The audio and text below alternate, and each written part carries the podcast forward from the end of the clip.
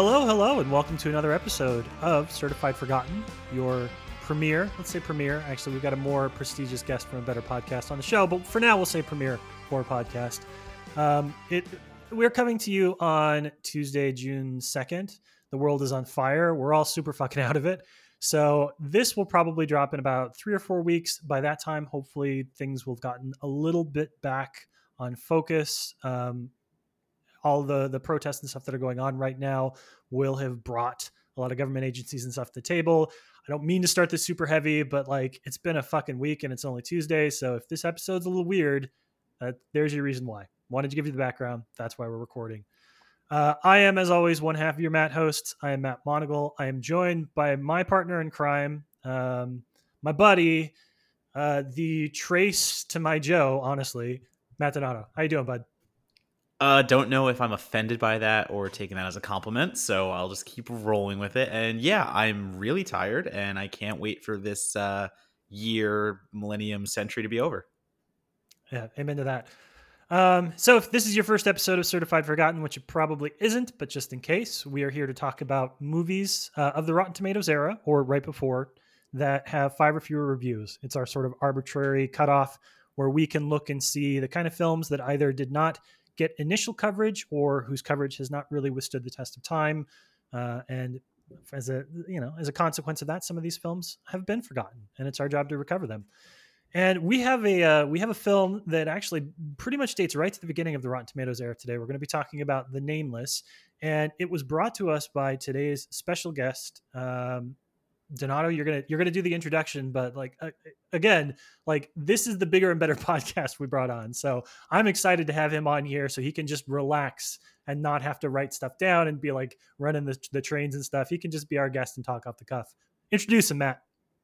Yeah, we'll let Monagle write all the stuff down and do all the work uh, as I sit here and provide color commentary as we do every week. But I am happy to have joining us on the podcast uh, one of my colleagues at Bloody Disgusting. That would make us. You know him as one half of the Horror Queers podcast, but he's so much more than a queer who loves horror. He's Canadian, Mr. Joe Lipsett.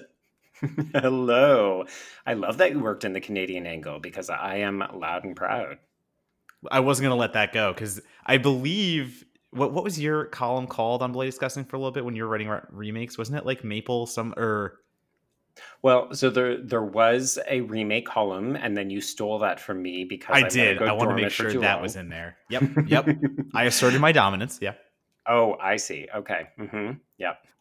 Uh, way to way to bring that out in Pride Month there. that's, a, that's a good look for Donato. Real great look for Donato. Oh my god! Can I like can I frame this audio and put it on my wall? That is the best.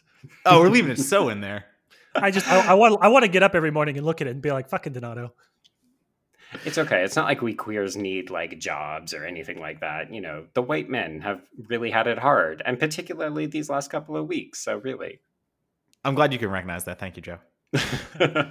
no, the column to which you may have been more politely referring to is a Canadian horror column that I somewhat infrequently write called Maple Syrup Massacre. Oh, yes, I had I had to make sure that was in there because I love that name. yeah, it's a, it's a lot of fun, but I kind of put myself into I, I backed myself into a bit of a corner because originally it was just going to be kind of straightforward reviews of films that people may have not they may not have known it was Canadian or they may not have realized that there was like a little more to it. And then all of a sudden it became like really deep dive cultural analyses and it became a little bit daunting to try to pick a good mm. film that was going to have juicy things to talk about. So uh, sometimes I just have to step away from it and then I bring it back a couple months later. Yeah, it's always tough when you when like and, and this is this is going to sound like I'm being flippant towards a lot of us film critics. It isn't. It's always sort of tough when you start to write something and it ends up smarter than you intended it to be because then you're like, well, now I have to do that every time, right? Like where was right. my where was my sort of like glib, lighthearted exploration of genre films? Like, nope, now I'm now I'm looking at representation and, history mm-hmm. and different issues, and you're like, well, okay, uh, you know, this pays the same as the thing I could knock off in 30 minutes. So guess which one I'm going to do. Oh yeah, a hundred percent. There were so many times where I was just like, "Why am I doing this to myself?" I could just be like, "Hey, people should watch Pontypool. It's a really good film." And instead, I'm like, "I'm gonna look at Pontypool as a representation of the fact that Canada has two official languages, and it's a source of historical tension." I mean, I, which is I the one I've not been able to write. I was going to say I, I would really like to read that, so please write it. Yeah, and like not to prod the wound a little more, but on that revenge uh, remake column that I do for Bloody Disgusting, I I do the same thing where I go on these like 2,000 word deep dives comparing Mhm. each film so meticulously and down to the smallest detail, and then I post it, and the commenters immediately go are like, I, I like the Bloody Disgusting commenters a lot of time; they're pretty nice to me, but on the remake column, it's always, oh, this isn't even an argument. Not even going to read this article, and I'm like, no, but the whole point is read the article because go deep on it, and I know it's ah. Hmm Like if you just wanted to read a original Nightmare on Elm Street is better than the remake, like yeah, no shit, we all know that. But Duh. don't you want to like dive into it a little bit deeper? Yeah, your Apparently first mis- not. Your first mistake, Donato, was actually caring that anybody ever reads it, as opposed to just turning it in and wiping it from your brain forever. I wish I I wish I had that ability. Sometimes but it's better to just not read the comments. I know that's what our colleague Megan Navarro told me because one time I, I definitely fixated on comments and I was so angry. And then I noticed that she had similar kinds of comments. And I was like, oh, Megan, how do you deal with this? And she said, oh, I submitted and that I never look at it again.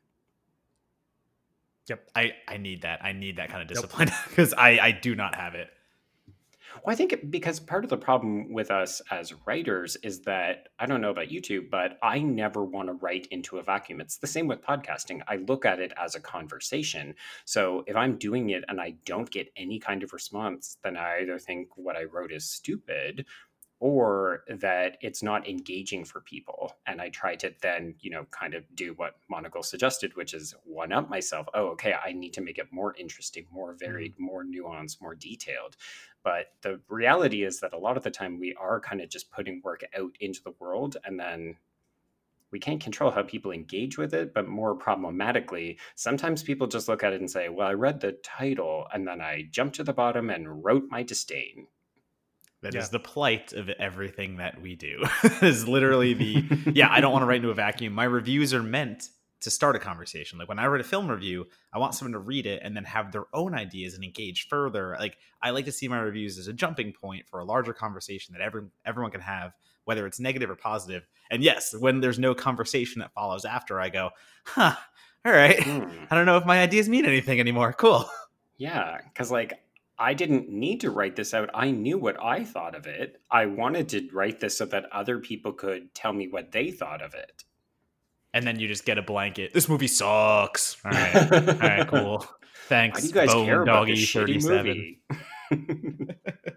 All right, Monagle. Sorry, I've been jacking your time here. Get, you can get to the uh, interview questions. No, no, no, you're good. You're good. It's you know, at, at the end of the day, I think this is why community matters is because like the bare minimum for me is that there are a handful of people that if one of them reads it and was like, "Hey, good job," like I'm good. That's all the praise I need, and I'm ready to like go back and, and do the next piece. So it's always nice to have a couple of people in your corner who are basically like you know, and not people that reads every everything you write, but like the right people that if one of them happens to read it and nobody else, it doesn't really make a splash. Nobody else really talks about it. You're like, that's good enough you know that person Mhm. noticed it and so like that i respect that person they must at least not disrespect me i can i can live with this as the outcome of the article that i just wrote Yeah.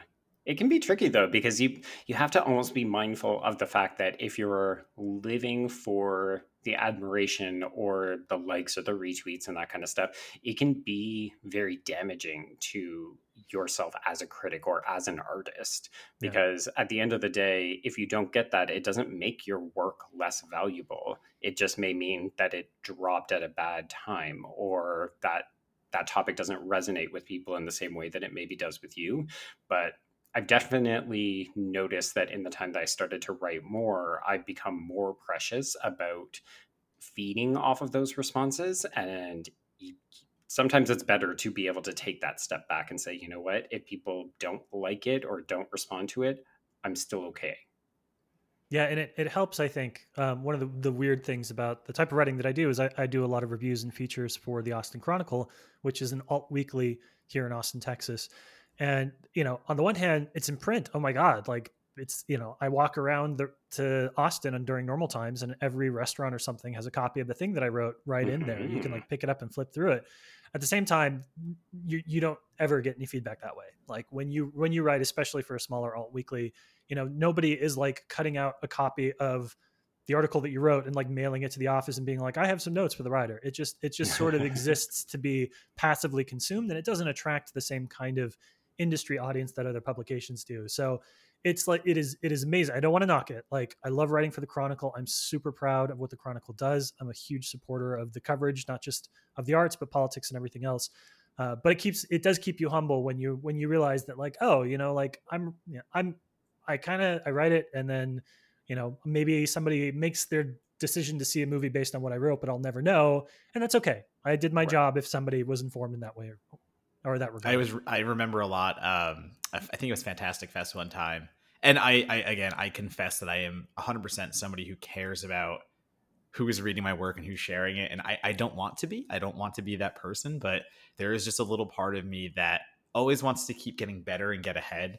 So I feel like if my audience isn't growing as quickly as I want it to, I get caught up on that. But in any case, I was at Fantastic Fest hanging out with uh, my editor at Slash Film, uh, Jacob Hall, mm-hmm. and I was just kind of talking to him about it, and I was just kind of saying like, "Yeah, man, really proud of the stuff I do for you guys, but like it doesn't always get the best reception. Sometimes it just dies and doesn't go anywhere." And then he looked at me and he's like, "Why do you care? I paid you for the article." And I was like, yeah. I was like, that's a very good point, Jacob. I completely understand that, but like you know, I kind of, you know, it makes me doubt things as a writer myself. And he goes, Matt, I am the editor at Slash Film. I am the one who approves pitches. I am the one who gives you work. And I'm telling you to your face, I love when you write for me. I want you to keep writing for me, and I will continue to pay you to write for me. And I'm like, all right, fine. it's like I feel a little better about it now. But that's also such an editor response. Like, and yeah. on one hand, I completely agree with his argument because you should be trying to impress him. He's the one who's cutting you a check, right? And yet, I I don't know. Like, I'm not satisfied. Like, I I mean, don't get me wrong. I love to get paid to write.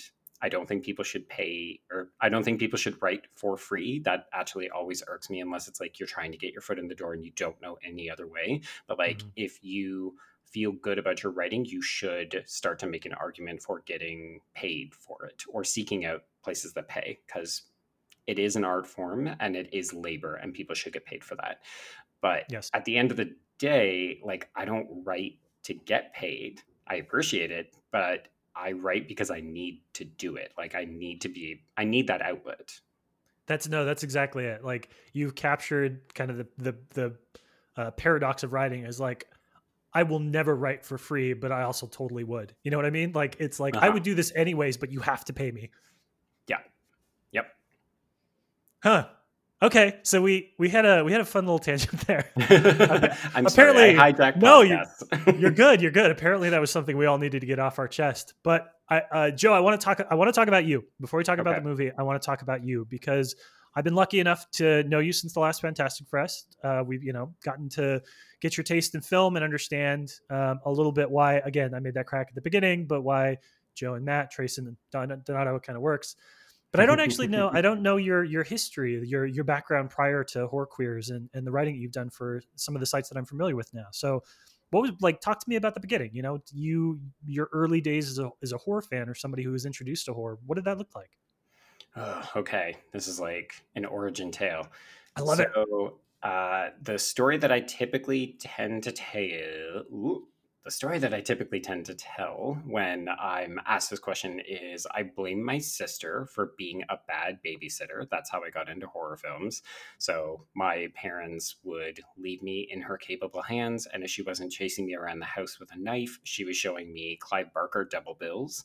So my horror origins are from uh, Candyman and Hellraiser. That was my first double bill when I was about 11. And it it did set the stage for the kinds of films that I tend to enjoy, which are a little bit, I hesitate to say smarter because there's something to be said for dumb, stupid horror films. Like, it doesn't diminish their capacity for scaring you or being enjoyable. But I've always liked films that have pushed the envelope and not been afraid to be smart about the way they approach scares. And I definitely credit Clive Barker for giving me that taste at an early age. So I've come to look for it or even expect it in certain types of horror films as a result. So when you you started with Clive Barker, um, those couple of films, like, did you find yourself talking about kind of the, this murder thing? Like, where where were the next couple of movies? Like, what when you stopped just watching what your sister showed you, and you found yourself seeking stuff out on your own? You know, what were you gravitating towards, and where were you, you finding the stuff? Was it just like VHS video store copies, or did you have a network of friends that were giving you stuff to watch too? Uh, hmm. so I I wasn't raised religious and my parents were fairly liberal. So it wasn't an issue to watch different kinds of things. Like my parents were actually pretty culturally open, like almost to, to the point of being hippies, where they would say, like, yeah, we really want you to have a wide range of experiences.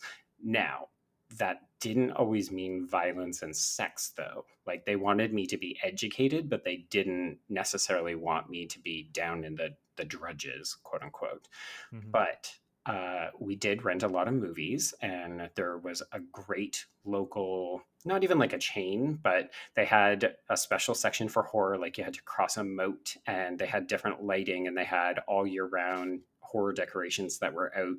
So I spent a lot of time in there just looking at box art for different types of films. And of course, some of them were just far too salacious for my parents' liking. So there were a lot of films that I know exclusively based off the cover, but I hadn't seen them until I was probably in my 20s or maybe even 30s, which is a very weird experience because, as everyone knows, box art looks nothing like what the actual movie is, particularly if you're looking at films from the 80s, which a lot of these VHS were. But um, to circle back to where do you go after a Clive Barker double bill, the funny mm-hmm. thing is that this was in the mid 90s, which is historically considered not one of the better periods for horror.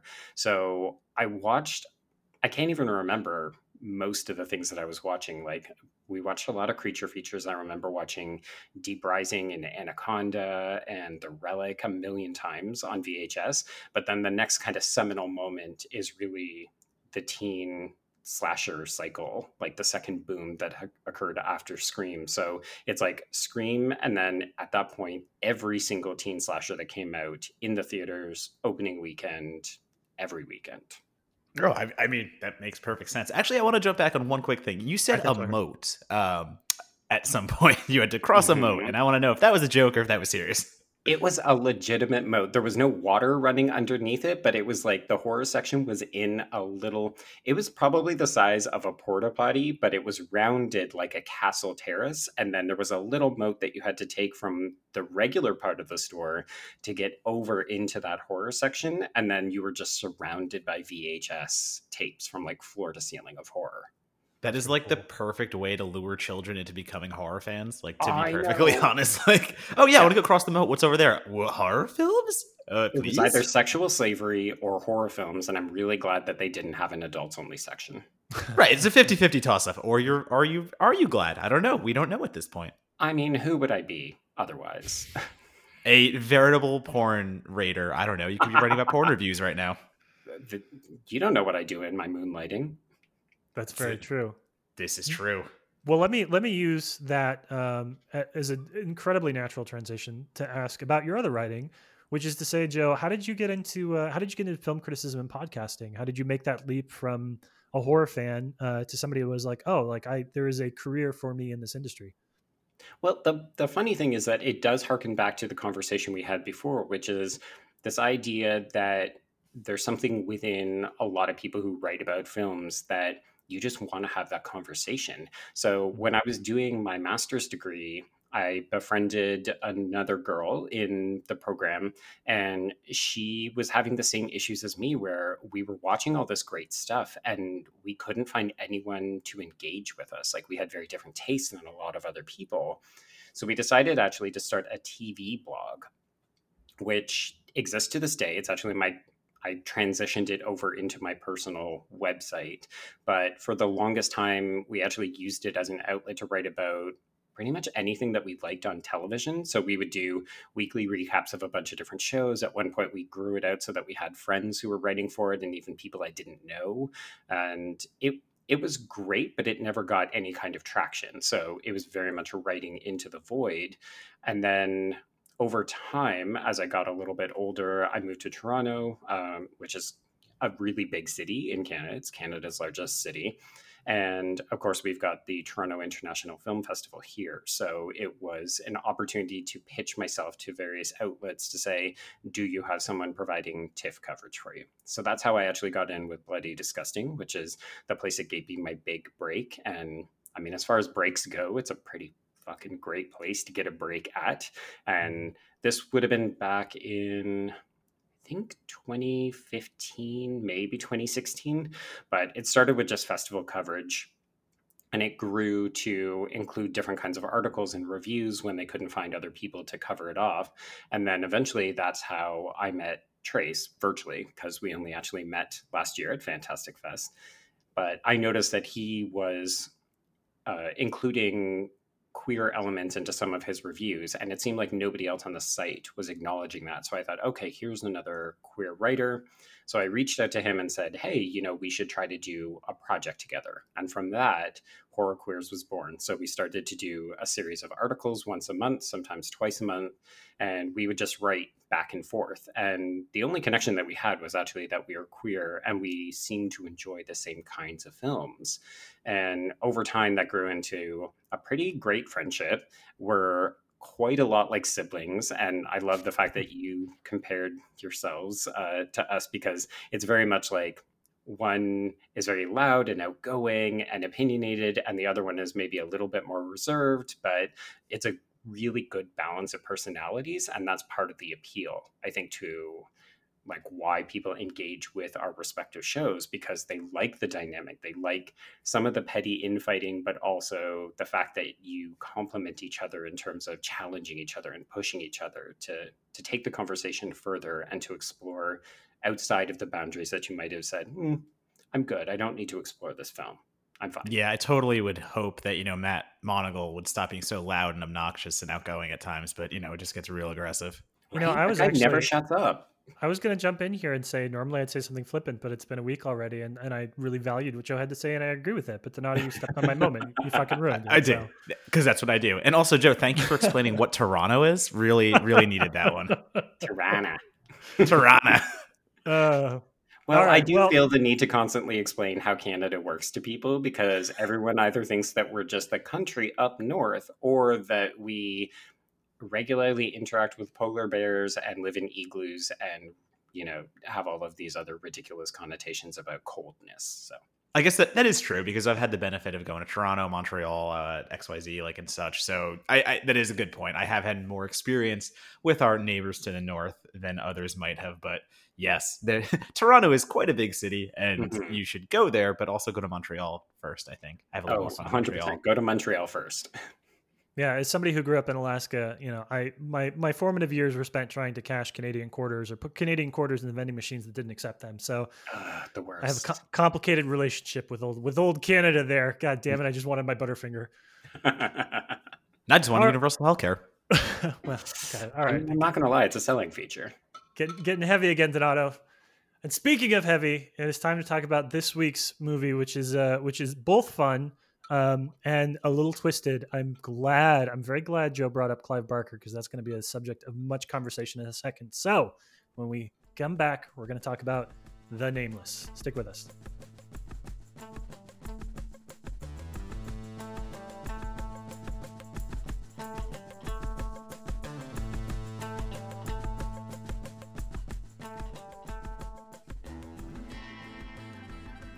You know, Matthew Donato, my co host and friend, uh, we really couldn't do what we're doing here at Certified Forgotten without the support of our patrons. And every episode, we just want to take a moment and say thank you by letting them tell you what to say. So, what do we have for our for ourselves this week, Matt? For ourselves this thank week, you. we have. Let's start with Stephosaurus Rex, aka Steph Garcia, aka my first Brooklyn skee ball partner on the team, Ski Jurassic Park, who has so generously donated to our Patreon and has given me this message to read aloud to our peoples. Armageddon, the flawless 1999 Michael Bay classic, is a cinematic masterpiece. In my professional opinion, It is hands down the best movie ever made. I am not being paid to say this, and I think the animal cracker scene is the most romantic movie scene of all time.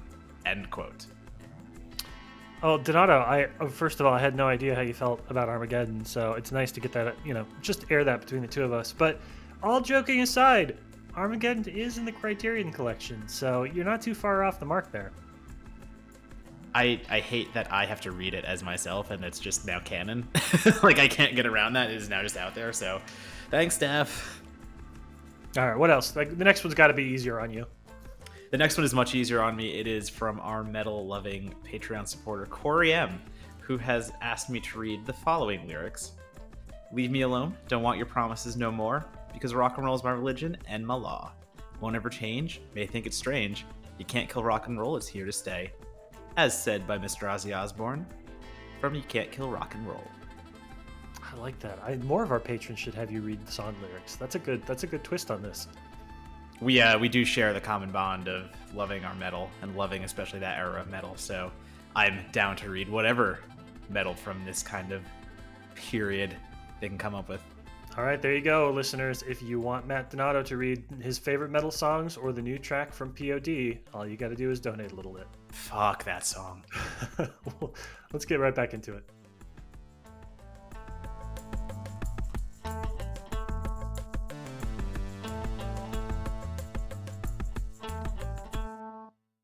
All right, welcome back. So, this week on the show, we're going to be talking about The Nameless, which is a 1999 Spanish uh, sort of ghost story, but not really, sort of cult film, but a lot of really. It is directed by Jaime Balaguero, who you might know, horror fans might know, as the creator of the REC series, um, who had involvement throughout the rest of the franchise and has made several other horror films in Spain. Uh, it is a film about a young, uh, not so young anymore, but a mother whose daughter is taken from her at a young age. Um, they receive reports from the police that says that this girl has died and she moves on with her life. The film skips forward. Five years later, she gets a phone call from her daughter that says, I'm still alive. Mom, come save me. And she and the ex cop who originally investigated the case form a partnership to investigate the disappearance of the girl all over again and the organization, the secret organization that might have had something to do with her fake death. Uh, it is a film that bears striking resemblance to the filmmaker and author that we talked about earlier. So I want to kick it off by asking Joe. Um, actually, I'm going to say this because this is based on uh, a, a, book by Ramsey Campbell, who's a, a, British horror novelist and somebody that was a big influence for Barker. Have you read Have you read The Nameless, Joe? Have you read the the story that or the book this is based on? So tragically, I haven't. Hmm. Um, it yeah, it's one of those things where I'm constantly fascinated by national cinemas who end up adapting crime or horror novels from another country. Like we just covered The Handmaiden on horror queers and that's also adapted from a british novelist and then it it becomes appropriated into a culture that is completely different from it but still manages to retain a lot of the characteristics. So I was kind of struck by the fact that the Nameless doesn't at all feel like a British crime novel and yet you can completely understand that there's certain things like when you look at the novel it's set in certain years it was published in certain years and it brings in those components in the finished film yeah so let me I, I know that i know you do your research um, so i want to give you a, a chance to show that off a little bit and i want to start by saying for people that might not be as well versed in spanish horror they might know Japanese horror of the you know early 20th century, 21st century. God, what what year is it? They might mm-hmm. be familiar with New French Extremity, but they kind you know they've heard of Del Toro's work in Spain, and they're a little up in the air about what Spanish horror looked like in the 2010s. Kind of like add some context there for that. What is where does this film exist, and where does the Spanish horror industry exist as compared to some of the other national cinemas?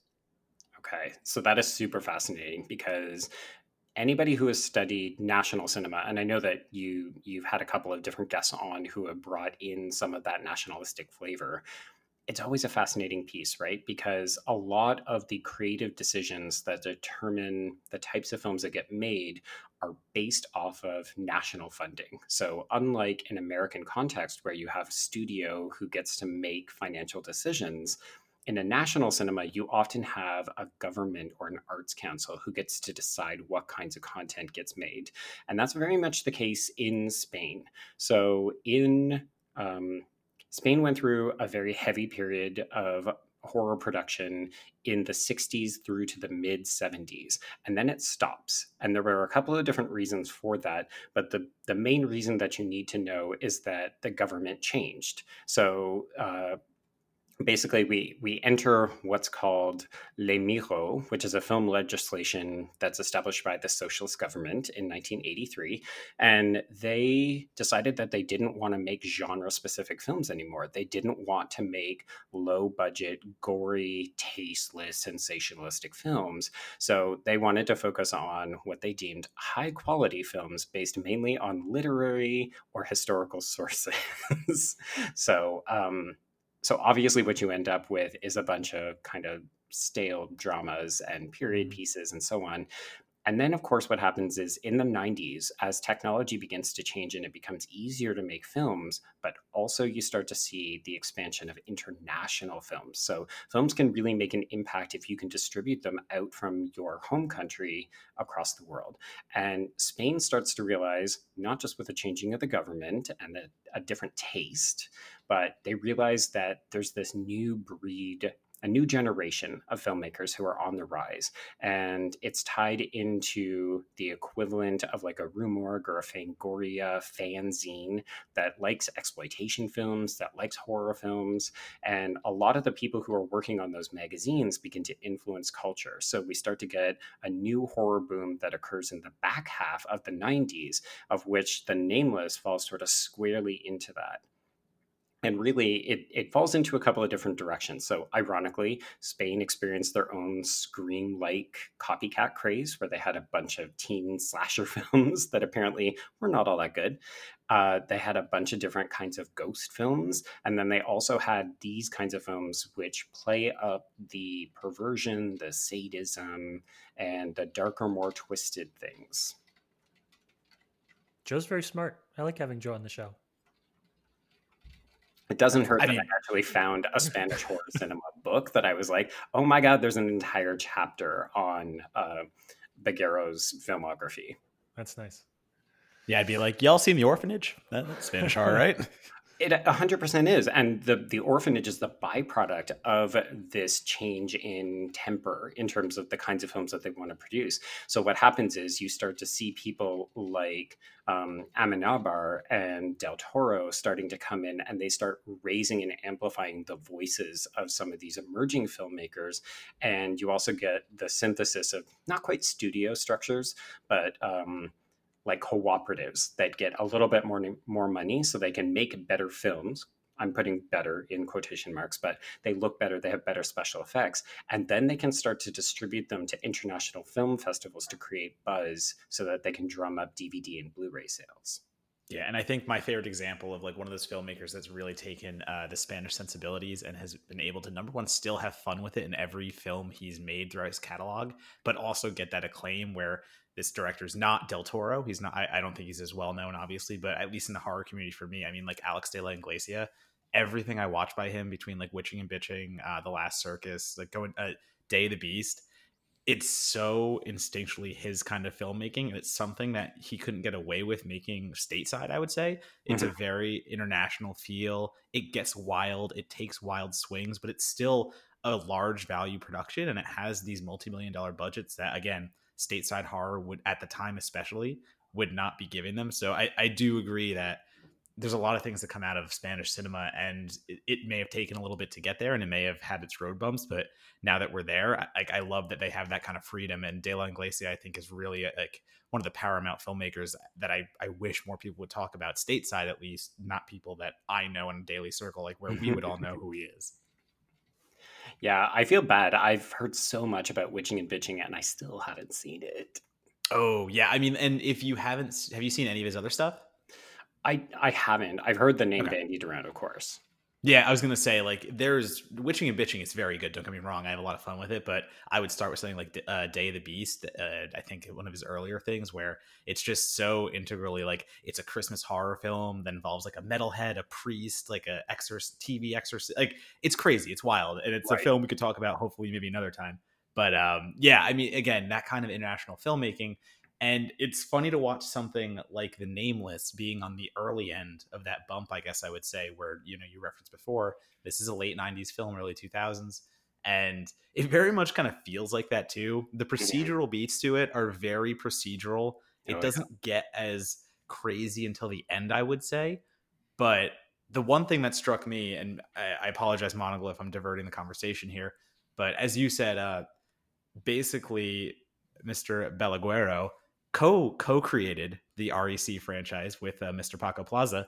Mm-hmm. And REC is very, or rec, however you pronounce it, you know, where somebody found footage film where the camera goes into a quarantine building, gets quarantined in there with it. We've all seen it. If you haven't, watch it. It's lovely. But I'm very curious to know if Mr. Balaguero took the ideas of the Nameless and brought them to uh, REC because both films can almost be connected where the nameless could almost be an early iteration of REC in the sense that they both deal with a religious v- villain, I guess we'll call it, vil- cult or like, you know, however you want to call it. In REC, it's just straight up religion, straight up Christianity, mm-hmm. uh, playing around with exorcisms and things of that nature. But in both films, it's so interesting to see that children are used as a vessel for evil by the church yeah. And it's such a specific, specific plot point to hone in on. And yet they're both almost connected in the way they do it.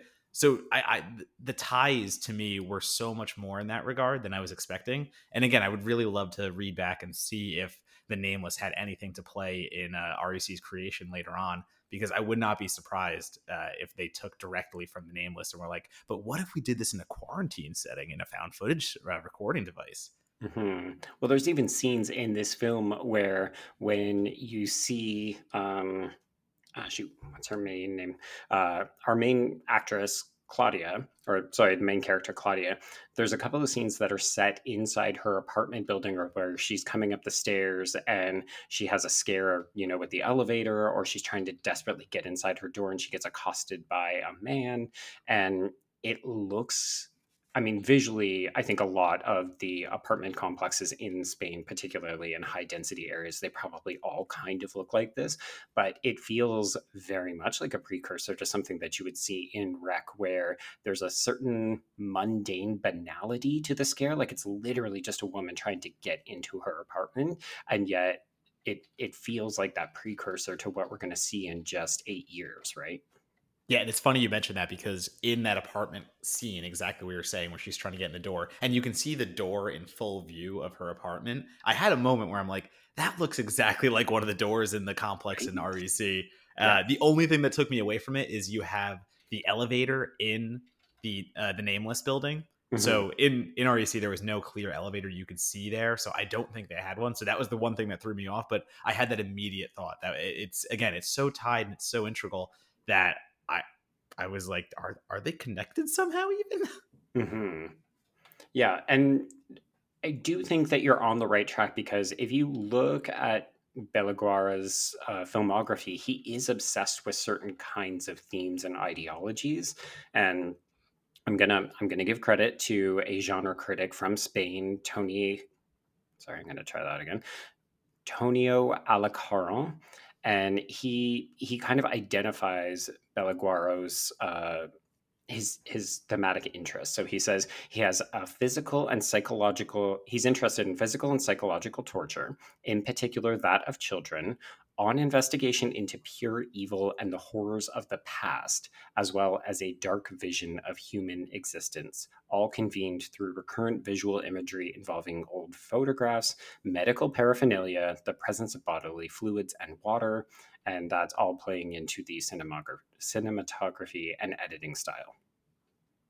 Yeah, and I think mean, to, uh, yeah. to, the point that the both of you were making, to if, if I can throw this out here real quick. I mean, one of the things that's very it seems integral to to both of those films, but also Joe, to your point about national cinema, I mean, Spain is an incredibly not just Christian, but an incredibly Roman Catholic country. Mhm. Um, the country is, as of I think two years ago, 2009, 19, sorry, is the statistic that I'm looking at. It is 68.9% Roman Catholic. And that's not Christian, that's 68.9% one specific denomination of one specific faith. And, you know, as somebody who grew up in a Roman Catholic environment, as somebody who was both an active Catholic and a blossoming horror fan at the same time, watching the movies like REC and The Nameless and understanding how the themes of guilt and history and condemnation and predestination like it, it that kind of shit can swirl real mean in your head. And it doesn't surprise me at all to find that these are fertile grounds for spanish filmmakers to be looking at because it makes all like it is you know horror and christianity or catholicism in particular are two sides of the same coin and it's a lot of fun to delve in those themes But it's almost shocking too, right? Because I feel like it's done really subtly here. Like Mhm. you could watch this film and think that it's a crime procedural with cult elements and a slightly complicated slash murky narrative structure that presents us with three protagonists in the back half of the film. Like you could really easily miss the idea that the reason that Claudia is so haunted is in part not just because her marriage broke up and because her kid was killed, but because she is obviously so steeply like she's she's wallowing in this guilt, right? Mhm. And think it'd be easy to to miss the more subtle nuances that the film is giving you. Like, you know, she does wear a cross, but it's we get one scene in a church and it doesn't involve her. And yet there's so much about this character where you're just like, oh yeah, she's deeply religious. This is informed by religiousness and practices. Like the cult itself isn't even religious. And yet there's all of these connotations that come through where if you're looking for them, you can start to pick them up. Right. And it is it, it's interesting that, you know, the the idea of this movie and where it exists in national cinema and horrors progression of cinema in general. I mean, as I was watching this, I did sort of feel like this is this is almost a Rosetta Stone for 2000s horror because it mm-hmm. it it adopts a lot of the not quite horror influences of filmmakers, American filmmakers like David Fincher, who would influence a lot of people in other genres and other places. But it does pull in some of the like you know Ringu came out in 1998, and it Mhm. has elements of that retro VHS um, you know editing and kind of like the some of the the different visual distortions that would become pretty commonplace over the next 10 years Yep. it deals with these ideas of national cinema and national identity but it also is sort of like a blend of as you were saying police pr- procedural and a little bit more of a straightforward crime thriller so like there are all these it feels like all of these different paths kind of diverged into the nameless and it sort of set the template for how other countries would you know get national popularity get international acclaim for horror going forward and this sort of like serves as a distillation of what works and doesn't work for international horror audiences Yeah, absolutely. And the the funny thing is, is that like I don't think that this film is well known, but it was a huge hit at the time. Like, not only did it launch um, Balaguero's career, but like it's considered one of the defining films of this particular time period. Like, it's him, and it's also Amenabar with uh, Thesis or Tesis. Like those are kind of two of the the big defining ones, as well as uh, De La Iglesia. So, like in in the annals of Spanish horror cinema, like these are the these are the guys to watch essentially. And yet, The Nameless is a horror film that I feel like no one really knows or acknowledges. Like, if you say, "Oh, it's the guy who did REC," then they know. Yeah, I mean, Yeah. for me, I, I had no idea. But the funny part is, for some reason, when you said the nameless, I was like, I have no idea what you're talking about. But then when I saw the Spanish language poster that said Los Sin Nombre, for some reason that triggered something, and I'm like, where have I seen this before? So I I think the issue is, and we can get to it later, but it's just a matter of reach because at the time, you know, as you know, we couldn't find it. We could barely find it ourselves. Mhm. So if we could barely find it now in this great period of distribution, I'm sure it was even harder st- to find it stateside uh, when it came out in 2000. So I, that is the unfortunate byproduct. But uh, I I think you know in looking at the film, what you said before, it, it's a precursor for what would and wouldn't work for international audiences in horror. It's interesting to me because I, that's how I kind of feel about the movie in a, a little bit too. Because there are elements that really work for me, and there are elements that don't work for me. Mhm. Um, I, I feel like it leans a little too heavily into the procedural aspect and plays down the malevolence of the horror at points where I know it might not have been able to go full gore effect and things of that nature, and not that we always need it, but we have some pretty key characters, or you know, at least one key character in my mind who dies off camera at a pretty pivotal moment in the Mhm. way that I kind of forgot they were even there in the like in that area at that point. I'm like, wait, where'd this character go? And you just have to assume they're dead. So I think there are times where yes, you get the Ringu elements where a main character is having flashbacks on this snuff video kind of fuzz, and at the same time, it does things where it doesn't fully commit to the horror of the scenario by being like, oh, here's a character in peril. Oh wait, let's just cut away and just forget about him. Yeah. Oh yeah. Um, I mean, I think if you look at the way that people talk about Balaguero's filmography, he's often recognized for his visual capacity, right? Like he makes some really striking imagery, things that stick with you. And I think that's where the comparisons to Fincher come from because you look at this and you look at Seven and you can see the direct correlation. Um, but in terms of narrative, he often gets knocked for that. So the narratives are either complicated or they meander or they don't spend enough time with character. And I think if you go into the nameless thinking, okay, I'm going to watch this woman who is you know she's just struck down by grief over the death of her daughter even 5 years later and I'm going to watch her, you know, kind of like in Ringu, I'm going to watch her try to save her daughter. I'm going to watch her go on this investigative journey and she's going to uncover the truth and it's going to be really cathartic. And then all of a sudden we've got this cop. Okay, sure. Yes, I can accept that because we need a cop to open doors and to, you know, make phone calls and get us into prisons and so on. Fine. And then at almost the halfway point of this film, we get a parapsychology reporter slash photographer, and all of a sudden he's a main character too, and he comes to dominate the narrative. And it, I mean, this is one of the marvels of looking at films from different countries, right? Like you guys have talked about a number of different Japanese films, and they take a different approach to pacing but from our North American context, when we watch something like The Nameless, which should remind us of these straightforward crime procedurals, and then we get to this guy, we're like, wait, no, what are you doing? This is one protagonist too many. We don't need this guy in here. And what is, oh, he's just dead. Okay. Yep. And then also, don't forget Tony, the douchebag ex boyfriend or uh, you know ex ex partner, we'll call it, who just keeps popping up at random times. You're kind of like, oh right, she got she divorced and then that and then Tony. All right, whatever.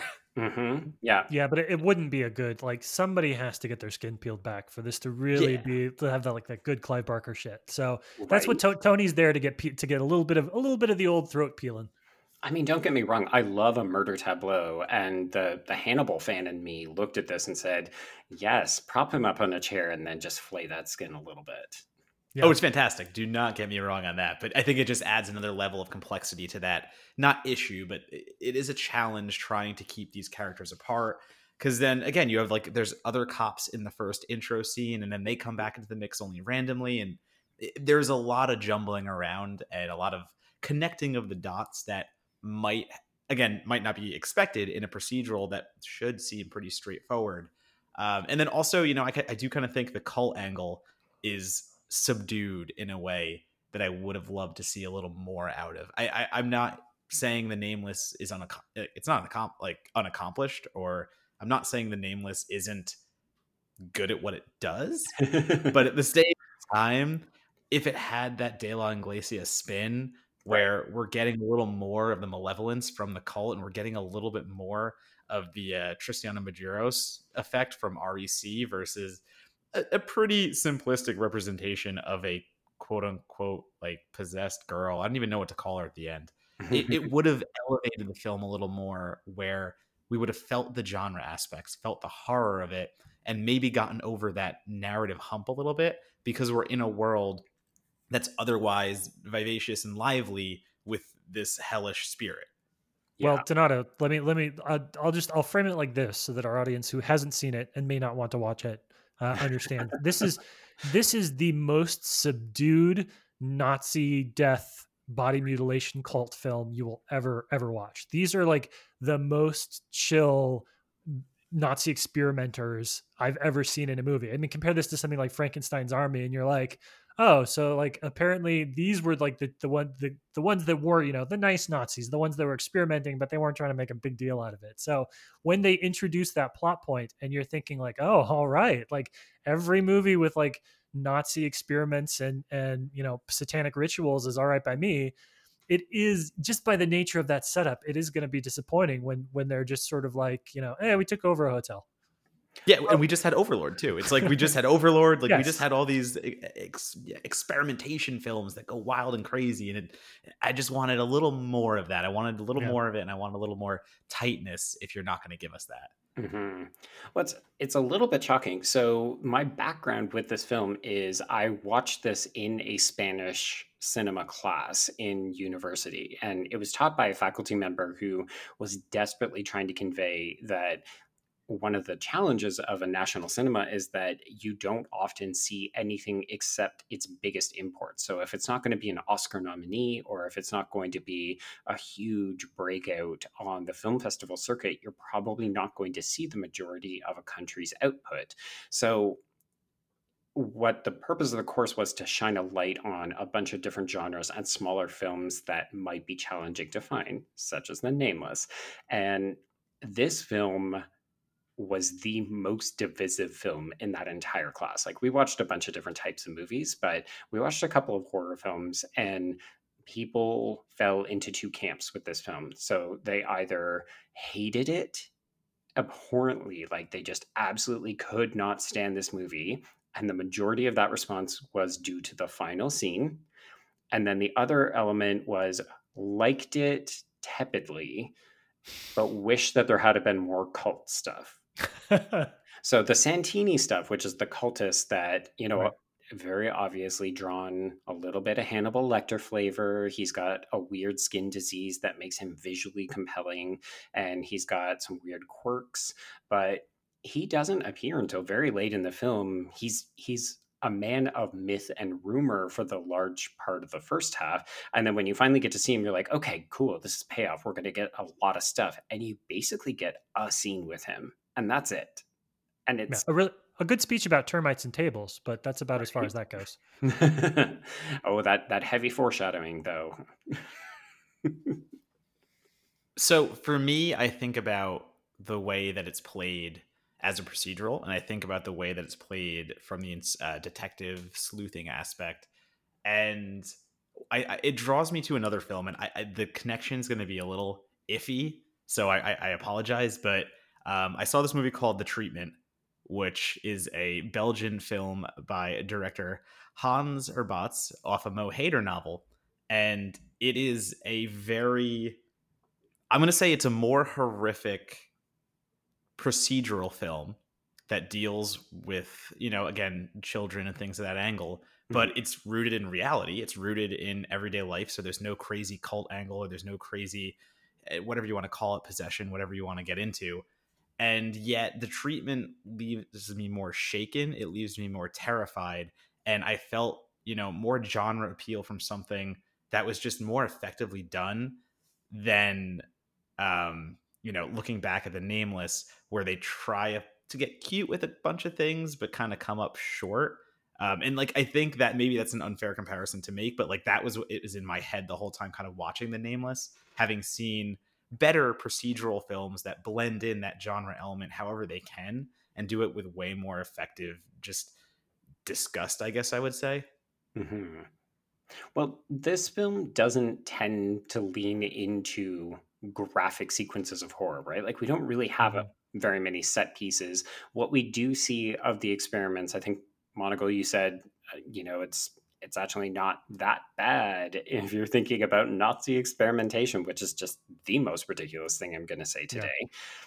And yet, yeah, like it it's all in there and it's ostentatious in the way that you can see there's a certain attempt to push buttons and to be risque and avant-garde and yet i don't know maybe that just speaks to who we are as horror fans that this feels a little bit tame like yeah man we've seen some of this shit before you're gonna have to do a bit better well i, th- I think that you know as i was watching this i kept thinking about barker and um, joe I, you know barker better than me so you can speak to this as well but you know, one of the things that, that I really love about him and in his books, Books of Blood, and the, and the films that he made is that transformative element, the ecstasy and the leaving your own self behind and the metamorphosis and the just like the the goopiness uh, that comes kind of along with that. And I think that I think that the the things that the the images that are so striking in his work are those moments of explicitness where people walk through the veil and you know they give themselves over to whatever entity, whatever force, whatever belief system that they're allowing to transform their physical self. And this this does feel like um, this does sort of feel like what would happen if you asked. It's a, it's a lazy comparison, but if you asked David Fincher to make a Clive Barker story, it would be something that leans into the elements that are a bit more mass appeal, leans into the elements that are procedural and you know intimidating and frightening and scary you know stuff that'll images and stuff that'll really stick with you but it doesn't it doesn't have those Baskin moments right? Like it doesn't go full bore and it doesn't show the transformation and the ecstasy. And the movie actually stops right before um, what could have been its most explicit moment so that to me is, is kind of the interesting thing is it is it's it's not correct to say that it's out of his depth i think it's more correct to say that it doesn't have it is drawn to different parts of the same thing. It is drawn to different elements of what another film might filmmaker might take and really like push, push, push, push the explicit nature of it. Well, and that's that's how we got "Deliver Us from Evil," basically from uh, Scott Derrickson. I mean, that's I, I think to me that's the closest comparison that we can make because "Deliver Us from Evil" is a straight up cop procedural with exorcism and religious uh, horror in it, and it leans more into the horror. And I don't that's an, it's the funny thing to say because I don't know if Deliver Us from Evil benefits from such a heavy lean into the horror. I think it does a disservice to the other. So I think it's just showing how how thin a line or how thin a margin it is for any kind of subgenre film to try and blend a cop procedural with a horror fantasy element because one is so rooted in fact and law and you know justice whatever you want to call it and the other is rooted in the crazy and the wild and the unbelievable and getting those two to gel together it's such a formula that it's not easy to crack no and as someone who literally just watched the back half of the hellraiser franchise which kind of synthesizes both of your arguments because those back half films are almost entirely driven by police or investigative style procedural pieces and they fundamentally misunderstand the appeal of Barker's sadism and interest in transition that makes those first couple of films so meaningful and you know i i think what we're seeing here is a complex negotiation and particularly because this is a spanish film and it's drawing from that roman catholic tradition you know we're seeing this collage of different types of genres that aren't quite coalescing. So it feels like The Nameless ends up becoming like four different horror films, and some of them are very effective or they're very striking, but the film as a whole doesn't come together in any kind of synthesis because uh, they're also at odds with one another. Well, let me let me ask both of you um, on that point something that I that I'm curious about you know one of the last questions we'll talk about today how much credit should we give a movie when it commits in its like its end right and i don't want to spoil um, i don't want to spoil the name and title of this but there was a film that made the rounds at fantastic fest last year that really nailed the ending and it was the only thing that anybody who saw it could talk about is how well it nailed the ending. Like how much do we judge films like this by how much they nail the ending? Like a lot of these movies a lot of horror especially the hybrids joe like the the, the horror other thing movies that really save their biggest swings until the you know the last 10 15 minutes should we is, is that something where a good last 15 minutes in your eyes as a horror fan can make up for uh, something that doesn't quite find its footing until then if it really nails the big you know bloody set pieces at the end does that make up for kind of the meandering it might take to get there? Hmm. It, it's fascinating that you say that. I feel like I know which film you're talking about, but yes, we don't need to specifically reference that. Um, I think for me, the power of this film is entirely in its climax. And I mean that that seems like a bit of an obvious statement because so many horror films build to something in the climax where it's that final confrontation. But in this film in particular, that's when the investigation and the cop drama, the police procedural falls away, and we return to Claudia and her desperate search for her daughter. And the reveal of this film, and do we do we spoil the reveal? Do we? Oh yeah, go right ahead. So the the reason that people in my class absolutely hated this is because it ends on such a note of defeated nihilism, right? Like you finally get reunited with this daughter. There were a whole bunch of people in the class who didn't actually think that the daughter was real, that she was either a ghost or she was being impersonated by somebody.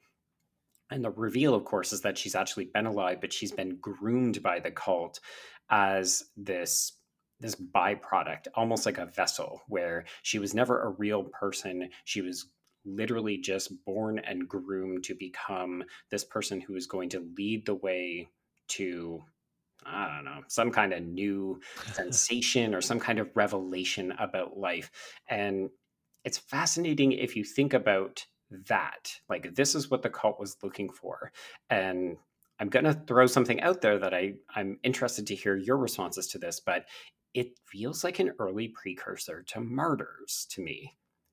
It's a cult that has abducted women and groomed them to a certain degree to try to thin the veil between what comes next and to build on suffering into some kind of exquisite revelation. And I think that the reason that Martyrs works is because it actually is willing to spend the time on that horror and show us what it takes to get through that process because it's nightmarish. The problem with the nameless is that it builds to that as a kind of capper before you can even process just how awful this is and what what Claudia will go through. The movie ends. So it builds to something that is fantastic. And I think it's very memorable in the way that it ends and is so shocking. But because that's where it wants to leave you, it doesn't feel like it's willing to do the hard work.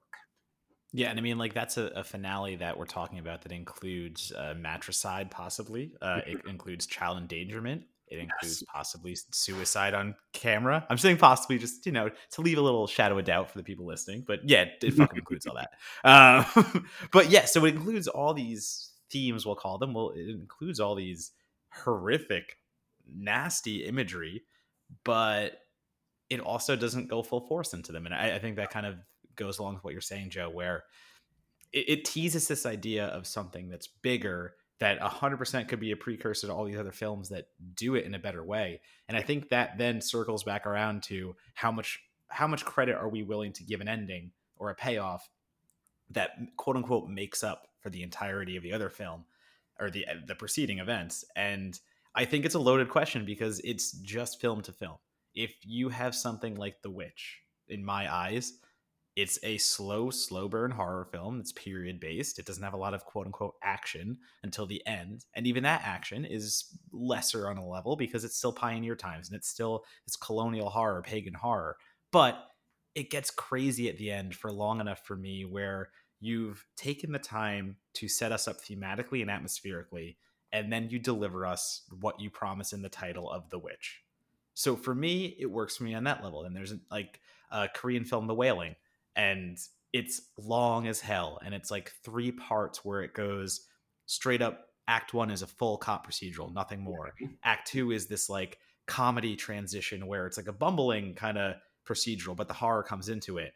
And i mean that's like probably an hour and a half's worth of content right there and then we still have that act 3 so for me it's like yeah does that third act that goes full on korean horror make up not make up but you know what i'm trying to say like does it mm-hmm. make the first two acts worthwhile to a horror fan?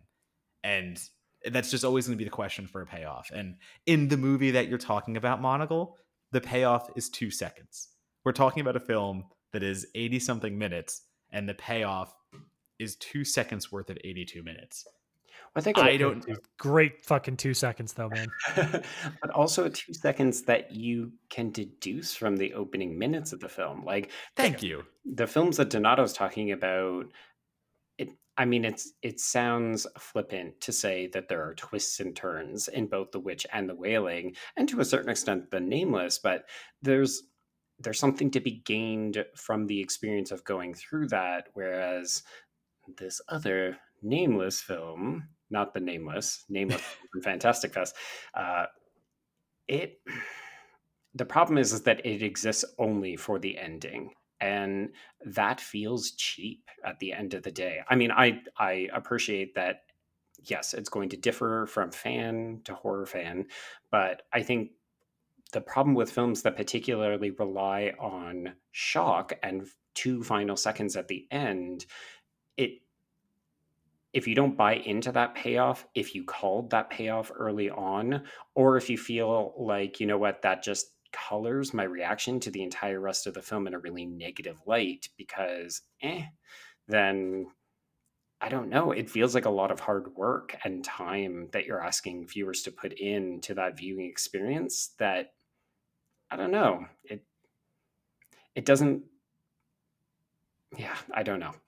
I mean, if you're gonna make me do a bunch of homework, it better be for a reason. Like, like that's what it kind of comes down to a little bit. If you're gonna make me do a lot more work in investing in your film, I want to be rewarded at the end of that. I mean, that's just what it comes down to. So if you're to have a very laborious narrative for the first two acts, maybe two and a half acts, and then really punch home that payoff that delivers everything that I'm now wanting. You've built me up, you've put me on this pedestal. And the harder your film is to navigate, the more, the higher that pedestal is to reach. So in yeah, fuck it, it's Saint Maud. I don't care at this point. My, my, re- my review posted. Uh, it, unfortunately, it got set back. It would have been out in April, but yeah, I mean Saint Maud for me, and this will be quick because we're running out of time here. But Saint Maud again, 82 minutes, and it's. I agree with Joe 100. percent You know where the end is going. You know what this woman is going through, and how she views life versus the voice in her head that she thinks is God and I'm not spoiling anything for Saint Maud, don't worry. But what that last two seconds worth of content is, I deduce that minutes, maybe like honestly, like half an hour before it happens. And that's going to be your big final capper. To me, as someone who is more aligned with Joe, it sounds like that the work you put me through to get to that point, just a generic finding oneself through religion, but also getting lost in blind faith didn't really do anything special. It kind of just retreaded the same waters we've seen. And then I'm gonna blow your mind because I thought we were talking about the lodge. Oh, oh. F. Oh, the lodge is on Hulu, man. That that's openly talkable. You want you want to know the really funny thing? I fucking love both of those movies. So like those would be on my both of them would be on my top ten list this year. So whatever you guys are saying, I disagree with, but I respect your right to say it. Oh, because I, I actually really enjoyed Saint Maud, but I don't actually disagree with what you're saying, Donato. I can yeah, absolutely that's fair. see it. Um, maybe to bring it back to the nameless to start to close things off, I think that this is a film that it can be said to suffer because it wants to have all of the flavors of ice cream without giving you anything except for a stomach ache. So it it wants to have its police procedural. It wants to have its slight religious, somewhat ghost film. It wants to give you a cult, but it's also not willing to give you enough of any of those things. So if you like one but not the others, you're spending a lot of time in a genre or a subgenre that you may not be infatuated with. And well, I do like the implications of the ending. It leaves me wanting more. Like I I see the intentionality behind it and it just makes me say, okay, but now I want about 10 to 15 minutes more and maybe mm-hmm. cut out some of the stuff that preceded it. Yeah, I like the, I like the analogy of the uh, all the flavors of ice cream because to me it's kind of like you've given me a dish that has chocolate peanut butter, um, probably lemon sorbet and bubblegum mm-hmm. flavored. And it's like separately, maybe I might like all those and maybe they all do taste good when you're just focusing on one of those. But when the film tries to marry all those flavors together, you're getting this jumble of like, what the hell am I eating right now? I can't really deduce any kind of flavor besides ow. Mm-hmm. Mm-hmm. Yeah. And I, I think, you know, at the end of the podcast, we usually like to talk about the relationship these films, why they were forgotten, you know, where their legacy might stand over time. And something that I've been kind of hearing woven in and out of this conversation is The Nameless is a movie for people who like to make connections between movies. It is the sort of film that, if your relationship to the horror genre is you want to see something that is a self contained experience and enjoyable for that self contained experience, you might not have the best time with it. But if you are someone like the three of us to varying degrees who likes to see the connections between films of national cinema, between films of filmmakers, between movements and different styles of horror that kind of come in and out of fashion over the years, this is the sort of movie that that does have some does have a lot of stuff going for it. Like that ending is really good and I love the ideas that they're playing with, but it is perhaps more interesting when compared to the next film by the filmmaker or the previous film in the Spanish national industry or you know Japanese ghost films or French extremity. It, exists sort of as that Rosetta Stone and it's more interesting when you're using it to translate other films.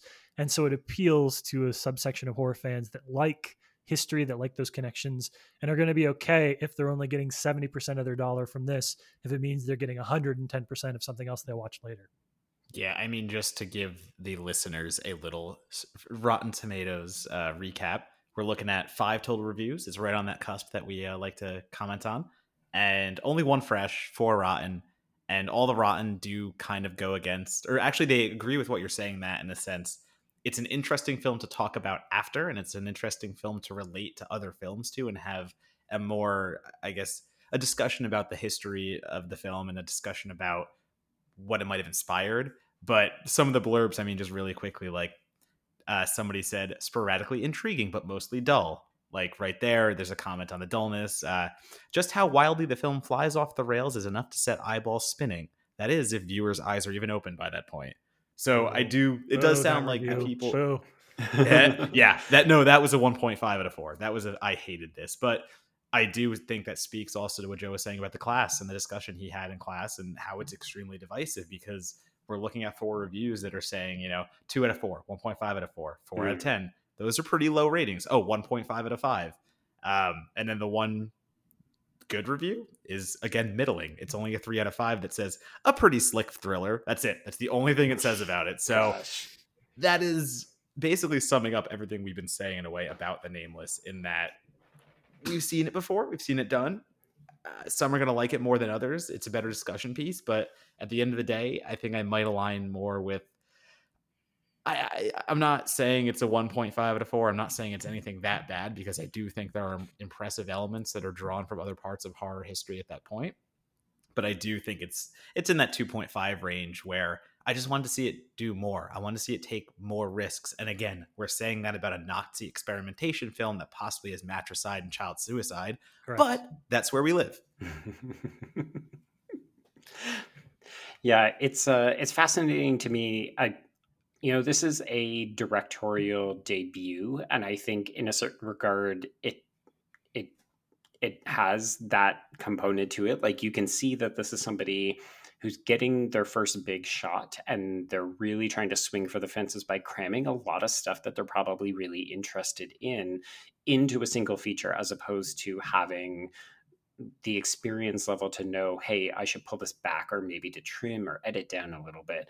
But uh, it is notable that this film was actually singled out in Fangoria's 200th issue, and they they basically dedicated that issue to the future of mm-hmm. fear. And I think that's another good way to look at this film. in context of everything else that you guys have said, I think this is a film that gives you a sense of things to come. And I think that we can look at it as a bit of a genesis or an origin piece, as well as a, a historical moment. Like, this is probably a good representation of what a national cinema is able to deliver in terms of genre cinema at this moment in time, but it speaks to maybe better things to come. Yeah, I agree with that. If it was a compass that was going to point the direction of horror moving forward, there'd be a magnet by the compass, and the freaking thing would be spinning everywhere, going like, "I don't know where we're going yet, but we're going to try this." Mm-hmm. Yeah, I like it. I like where we ended up on that one. I think I think that is in a weird kind of way the most consensus we've had about a film that has no consensus. It's like we're all kind of on the same page. All right. Well, that is this episode. That is the Nameless. You can't fucking find it anywhere legally um, other than buying the DVD. So go do that. Just make sure that you don't buy the English dub version like I did. That's a whole other Mm. podcast. We'll have to talk about that another time. Joe, uh, for people that want to listen to Horror Queers podcast, that want to see the writing you do for a variety of different sites, that want to know why they shouldn't watch Penny Dreadful, the new season of Penny Dreadful, um, where, where's the best? Where's the best places to follow you on social media?